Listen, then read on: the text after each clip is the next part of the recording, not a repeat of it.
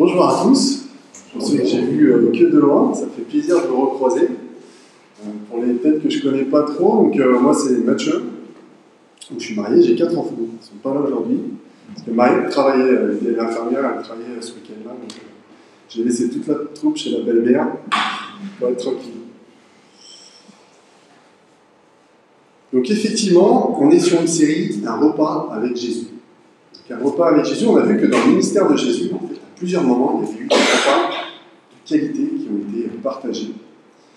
Euh, Jésus, pendant son parcours, va se mélanger à la foule et va saisir les occasions et va être invité. C'est des moments précieux pendant lesquels il va annoncer euh, l'évangile, il va proclamer le royaume de Dieu. Et aujourd'hui, le repas qu'on va voir est particulier, puisque euh, c'est dans Luc 22, donc le verset 1 à 22, c'est le dernier repas. Ce qu'on appelle le dernier repas, c'est le repas que Jésus va partager avec ses disciples avant de mourir sur la croix. En réalité, c'est le même soir de la crucifixion. Donc ce repas-là, en fait, il est très connu. Il est même connu en dehors de nos églises. Hein. Des peintres ont fait de belles peintures dessus. Il y a des pubs qui reprennent euh, ce repas. Enfin voilà, c'est un, repas qui est très connu, mais nous on le connaît puisque la plupart du temps, les dimanches, on, relit ce passage, en tout cas euh, ce, moment-là, dans nos Bibles, pour euh, partager la Sainte Alors ce que je vous propose, c'est qu'on essaye de prendre ce texte et qu'on essaye de, de, le retravailler pour voir ce qu'on peut en tirer, même si c'est quelque chose qu'on connaît bien. Et avant de rentrer dans notre étude, je vous propose un petit, un petit quiz pour valider les acquis de chacun. Est-ce que, avant de relire ce passage, donc c'est le passage du dernier repas, d'accord? Vous saurez me dire comme ça quelle est la phrase clé de ce passage. Quelle est la phrase particulière que Jésus va dire à ses disciples? Deux semaines, enfin deux, deux, jours de vacances accordés en plus pour ceux qui donnent Exactement. Donc c'est samedi, dimanche je Faites ceci en mémoire. Faites ceci en mémoire de, en mémoire de moi. Exactement. Euh, c'est un repas en fait que Jésus va nous demander de reproduire. Va nous demander euh, de reproduire pour se souvenir de lui. Effectivement, dans, dans nos églises et dans notre foi, on a l'habitude de faire des choses par réflexe. Et peut-être que de se repencher sur cette histoire, sur cette ambiance de repas particulier, va nous aider à, effectivement mettre en pratique ce fait, ceci en mémoire. Et je vous propose donc la lecture euh, de ce passage-là. Donc dans euh, Luc 22, du verset 1 à 20. La fête des pains sans levain, appelée la Pâque, approchait. Les principaux sacrificateurs les scribes cherchaient les moyens de faire mourir Jésus car il craignait le peuple. Or, Satan rentra dans Jésus, surnommé Iscario, euh, Satan rentra dans Judas, pardon, surnommé Iscario, qui était du nombre des douze. Et Judas alla s'entendre avec les principaux sacrificateurs et les chefs des gardes sur la manière de leur livrer. Ils furent dans la joie et ils convinrent de lui donner de l'argent. Après s'être engagés, ils cherchaient une occasion favorable pour leur livrer Jésus à l'insu de la foule. Le jour des pains sans levain, où l'on devait immoler la Pâque, arriva. Et Jésus envoya Pierre et Jean en disant Allez, nous préparer la Pâque afin que nous la mangions. Ils lui dirent Où veux-tu que nous la préparions? Il leur répondit Voici. Quand vous serez rentrés dans la ville, vous rencontrerez un homme portant une cruche d'eau. Suivez-le dans la maison où il entrera, et vous direz au maître de la maison Le maître te dit Où est le lieu où je mangerai la Pâque avec mes disciples? Et il vous montrera une grande chambre haute, meublée. C'est là que vous préparerez la Pâque. Partirent et trouvèrent les choses comme il leur avait dit, et ils préparèrent la Pâque. Leur étant venu, il se mit à table et les apôtres avec lui. Il leur dit J'ai désiré vivement manger cette Pâque avec vous, avant de souffrir. Car je vous le dis, je ne la mangerai plus, jusqu'à ce qu'elle soit accomplie dans le royaume de Dieu. Ayant pris une coupe et rendu grâce, il dit Prenez cette coupe et distribuez-la entre vous, car je vous le dis, je ne boirai plus désormais du fruit de la vie jusqu'à ce que le royaume de Dieu soit venu. Ensuite, il prit du pain, et après avoir rendu grâce, il le rompit et le leur donna en disant Ceci est mon corps, il est donné pour vous, faites ceci en mémoire de moi. Il prit de même la coupe après le souper et la leur donna en disant Cette coupe est la nouvelle alliance en mon sang qui est répandue pour vous.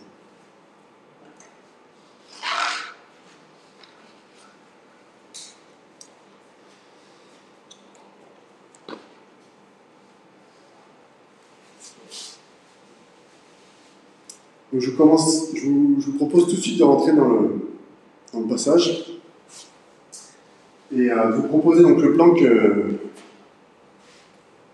qu'on a devant. Donc une première phase sur un contexte difficile. Je vais relire quelques mots de cette première partie, du verset 1 au verset 6, qui installe en fait le, le contexte de ce repas. Donc ça se passe dans la ville de Jérusalem, c'est un moment de la Pâque, c'est une grande fête religieuse juive, une des plus importantes même, où en fait il y a beaucoup de monde qui rentre dans la ville pour pouvoir justement fêter cette Pâques, faire un sacrifice. Donc il y a souvent beaucoup de monde, beaucoup de beaucoup d'agitation. Et parmi cette agitation, on voit qu'il y a un contre-plan. Les principaux sacrificateurs et les scribes, je cite, cherchaient les moyens de faire mourir cite encore quelque chose un peu plus loin. Satan entra dans Judas. Et encore une fois, un peu plus loin, Judas alla s'entendre avec les principaux sacrificateurs et les chefs des gardes sur la manière de leur livrer. Pourquoi je m'intéresse à, ce contexte euh, Parce que pour Jésus, ça signifie beaucoup. D'un côté, Jésus, on sait qu'il est pleinement humain. Il ressent les choses il ressent la souffrance, il ressent la peur, la crainte. Et là, ici, on est dans un contexte où il y a de la haine, où des gens veulent le tuer. Et comme si ça ne suffisait pas, l'un de ses apôtres, donc un de ses compagnons de, vie, qui l'a vu euh, pendant plusieurs années, qui se sont suivis, est en train de le trahir. Et Jésus, il le sait, ces choses-là. Il ressent cette haine et il sait où il va, il sait qu'il va souffrir.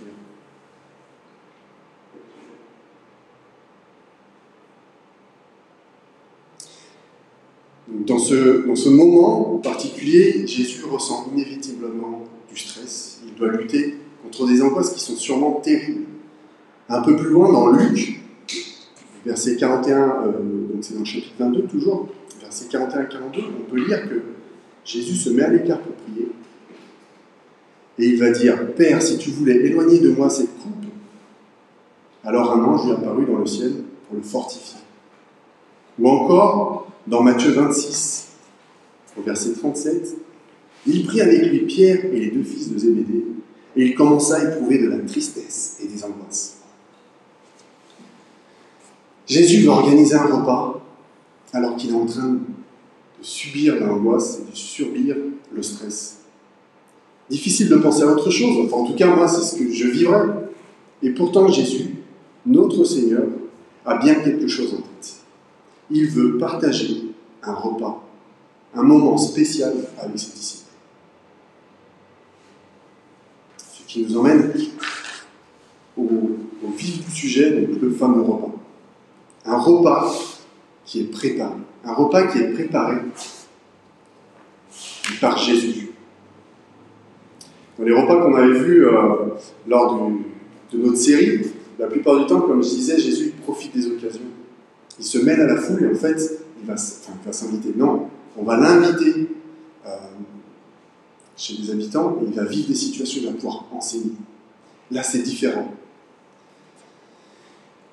Jésus a envie, et il sait que ce, moment-là est important, et il va prendre les devants pour euh, organiser euh, ce repas. Je relis euh, rapidement dans, notre passage, du verset 7 au verset 13.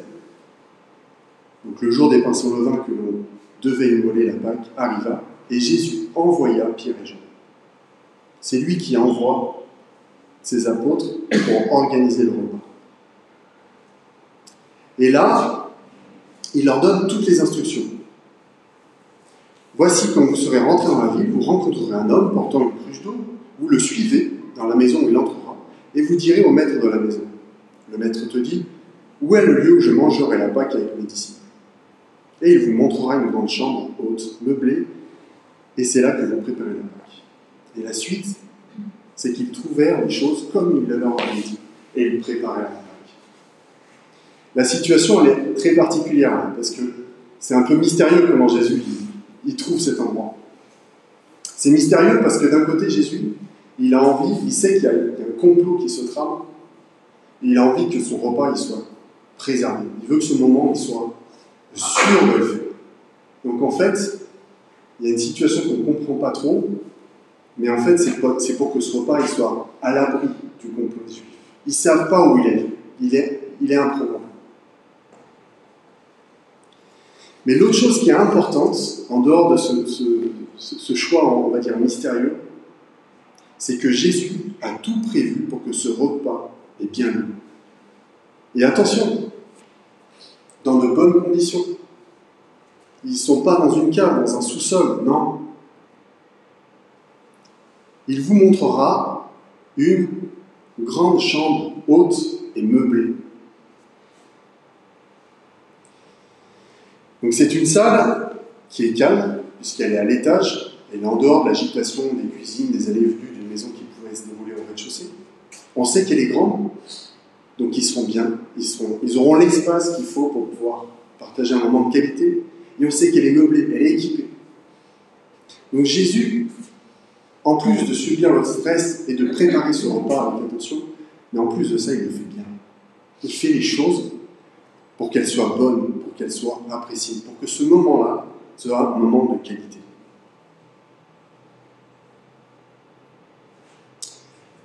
À noter que dans ce passage-là, Jésus trouve son amour.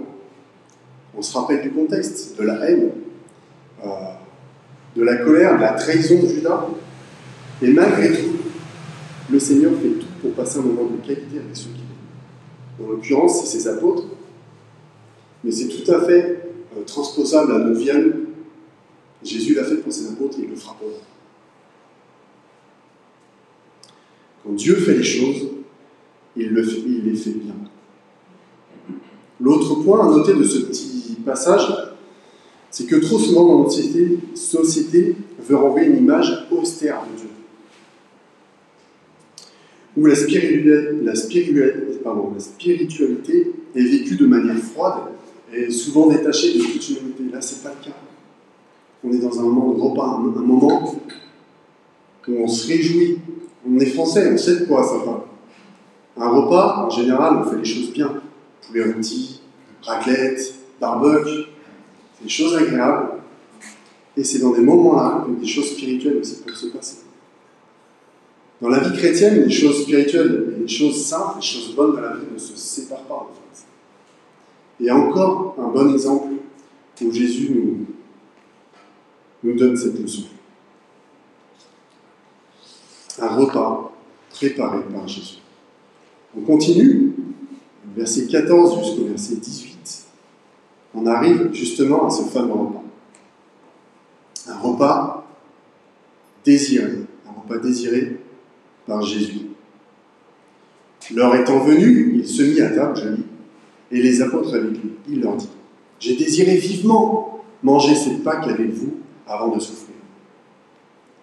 Car je vous le dis, je ne la mangerai plus jusqu'à ce qu'elle soit accomplie dans le royaume de Dieu. Et on prit une coupe, il rendu grâce, et il dit Prenez cette coupe et distribuez-la entre vous, car je vous le dis, je ne boirai plus désormais du fruit de la vie, jusqu'à ce que le royaume de Dieu soit venu. Tout de suite, au verset 14, Jésus nous confie qu'il a désiré vivement partager son goût. Qu'est-ce que ça peut signifier? Jésus, il sait que c'est la fin. C'est la fin de son ministère, c'est la fin de sa période, entre guillemets, humaine, présente sur terre. Ses apôtres, il les aime. Il ne veut pas les laisser euh, il ne veut pas les laisser euh, sans encouragement sans son aide, sans son soutien moral dans ces derniers moments. Donc il, veut, il désire vivement, au final, les encourager, les pousser jusqu'au bout. Encore une fois, comme on l'a dit précédemment, il veut passer du bon temps. Jésus, on l'a vu dans, toute sa vie, c'est quelqu'un qui aimait les choses simples de la vie, qui aimait profiter de la vie. Et il veut passer du bon temps avec ses amis. La salle est grande, rappelez-vous, la salle est meublée. Tout est fait pour que les apôtres ils aient eu le temps de préparer un bon repas. Avec de la bonne viande, avec des bons amis. Le moment est qualitatif et nous montre que Jésus avait envie de passer ce temps aussi parce qu'il le voulait, parce qu'il aimait ses amis. Petit point, il avoue qu'il va souffrir. Il aurait pu, au final, s'en passer, à plusieurs reprises, il va sous-entendre qu'il va mourir, qu'il va souffrir. On a un Dieu, Jésus en l'occurrence ici, qui transmet ses émotions. Il masque pas ce qu'il ressent, mais au contraire, comme Dieu dans l'Ancien Testament va euh, décrire sa frustration quand le peuple juif s'éloigne de lui, autant Jésus là fait part de ses inquiétudes à ses, apôtres, ce qui prouve encore une fois l'amour qu'il a pour nous. L'amour qu'il a pour nous. Au final, on ne parle que d'attitude ici. Est-ce que c'est vraiment fiable de s'intéresser à des attitudes de Jésus? Ça, peut être secondaire. Est-ce si importante pour grandir dans notre relation avec Dieu? Il y a un passage dans Jean, le même, euh, dans un évangile également, Jean chapitre 1, verset 18, je vous le, je vous le cite qui nous dit Personne n'a jamais vu Dieu. Le Fils unique qui est dans le sein du Père est celui qui l'a fait connaître. Ce passage, il est pas mal dans le sens où on comprend que ce soit par sa parole, mais aussi par ses actes, Jésus est le reflet parfait de Dieu. C'est l'indicateur parfait pour savoir comment Dieu réagirait, qu'est-ce que Dieu ferait à, sa place? Donc, s'intéresser aux attitudes de Jésus ici, pourquoi il les fait Comment? Ça a du sens pour nous. Revenons donc à notre passage. Oui, ce que Jésus a fait, fait pardon, a du sens pour nous. Et dans ce passage, on sait que Jésus est confronté à l'angoisse et à la peur, je le répète. Mais encore une fois, Jésus donne sa vie. Sa personne passe après son amour pour ses apôtres. Et par extension, son amour pour chacun d'entre nous. Un repas désiré par Jésus, une relation désirée par Jésus. Et enfin, on va aller sur notre dernière partie. Un repas, malheureusement, on le sait, il n'y a pas besoin de faire un dessin, mais qui est immérité. Et pour le coup, pas par Jésus, mais par nous Je vais relire le dernier verset. Ensuite, il prit du pain et après avoir rendu grâce, il le rompit. Il le leur donna en disant Ceci est mon corps qui est donné pour vous. Faites ceci en mémoire de moi. Il prit de même la coupe. Après le souper, il la leur donna en disant Cette coupe est la nouvelle alliance en mon qui est répandue pour vous. Moi, je, confesse que je ne me rends pas trop compte de la puissance de, de ces versets-là, mais c'est assez fort. Donc effectivement, Jésus il reprend une image euh, du, sacrifice de, l'Ancien Testament, où en fait, quand l'agneau était sacrifié, enfin, en tout cas quand l'animal était sacrifié, la chair était mangée et son sang était versé. Le sang de l'animal était répandu.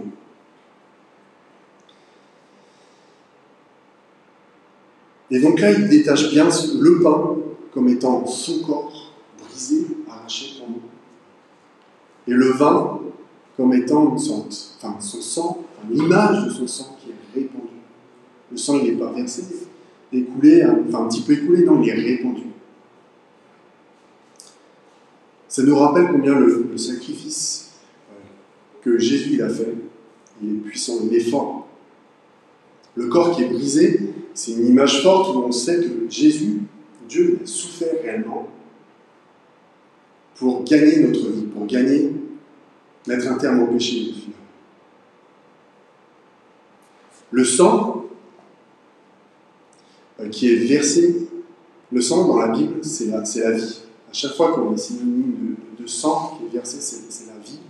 Et donc là, ce sang qui est versé, c'est la mort du Fils de Dieu. Euh, ben, encore une fois, pour nous. Donc par cet acte, Jésus annonce clairement qu'il va mourir pour nous, comme ses sacrifices de l'Ancien Testament, et que son sacrifice est total, il y a de la souffrance, et ça, il va réellement perdre la vie.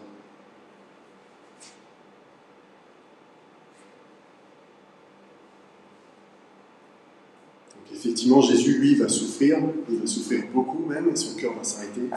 Le jugement des péchés du monde, du mal, va se faire au travers. Et c'est totalement immérité. Alors est-ce que ça s'arrête là? Non, ça s'arrête là pas. Ça s'arrête pas là. Heureusement.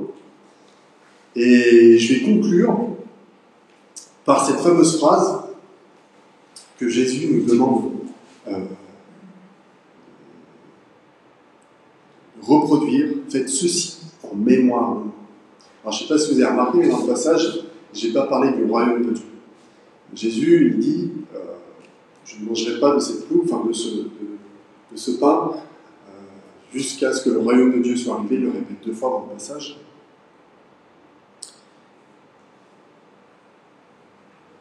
Nous sommes actuellement au sein de ce royaume.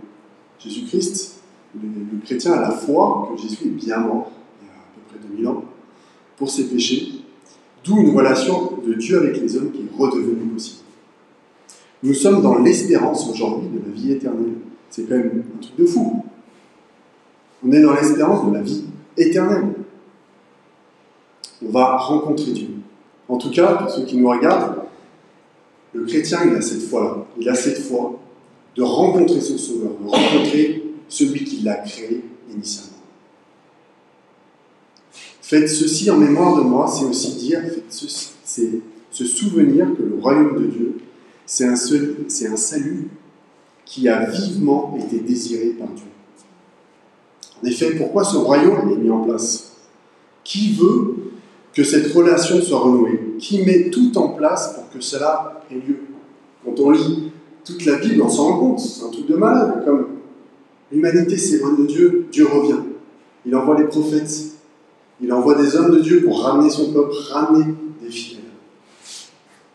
Mais pourquoi? C'est Dieu qui a vivement désiré ce royaume. Quelle preuve d'amour, en fait, pour chacun de nous. Quelle force pour notre vie quotidienne d'avoir un Dieu qui a mis des, milliers d'années pour nous, nous envoyer ce Jésus qui est mort. Faites ceci en mémoire de moi, c'est aussi se rappeler de ces petites attitudes de Jésus, comme on, l'a vu dans notre passage. Pendant toute sa vie, Jésus s'est donné pour les gens qui. Quand il va faire des repas avec des milliers de personnes, c'est la fin de journée, les apôtres, je pense qu'ils sont fatigués, dans une autre chose. Non, Jésus, non, on ne peut pas les laisser rentrer chez eux, pas possible. C'est la fin de journée, ils vont faire des dizaines de kilomètres pour rentrer chez eux, ils ont des enfants. Non, qu'est-ce qu'il fait? Il leur donne à manger. Il prend le temps, il prend soin de l'humanité. Encore une fois, dans son ministère, Jésus est fatigué, on le voit, encerclé dans une maison, tellement il y a des gens qui lui emmènent des malades. Il est tard, nous dit la parole, il y a des mecs qui montent sur le toit, ils enlèvent, ils tuent du toit, ils lui apportent un malade. Qu'est-ce qu'il fait? Non, il utilise encore cette situation pour les bénir, il honore ces personnes. On a un Jésus qui donne sa vie. Et Dieu prouve son amour aussi par ce biais-là, par ces attitudes qu'on peut observer de Jésus et saisir. Troisième point de conclusion, je dirais, je ne sais pas si vous vous souvenez de la prédication de Sylvain, il a fait une prédication pour la Pâque. Et euh, je me souviens de ce moment où il disait Est-ce que Jésus est ressuscité? On devait répéter Oui, il est vraiment ressuscité. Et il a raison, c'est vrai. Jésus, le Jésus qui est décrit dans notre passage, qui prend le temps pour ses apôtres, qui organise ce repas pour ses apôtres, il est vivant. Il est vivant, il nous regarde, il nous écoute, et il est prêt pour chacun de nous euh, de nous aimer de la même manière. Faites ceci en mémoire de moi, en espérant que ça nous aide à raviver un peu la flamme de ce moment-là, de cette situation intense que Jésus a vécue avec, euh, avec ses apôtres avant de donner son corps pour qu'on ait la vie.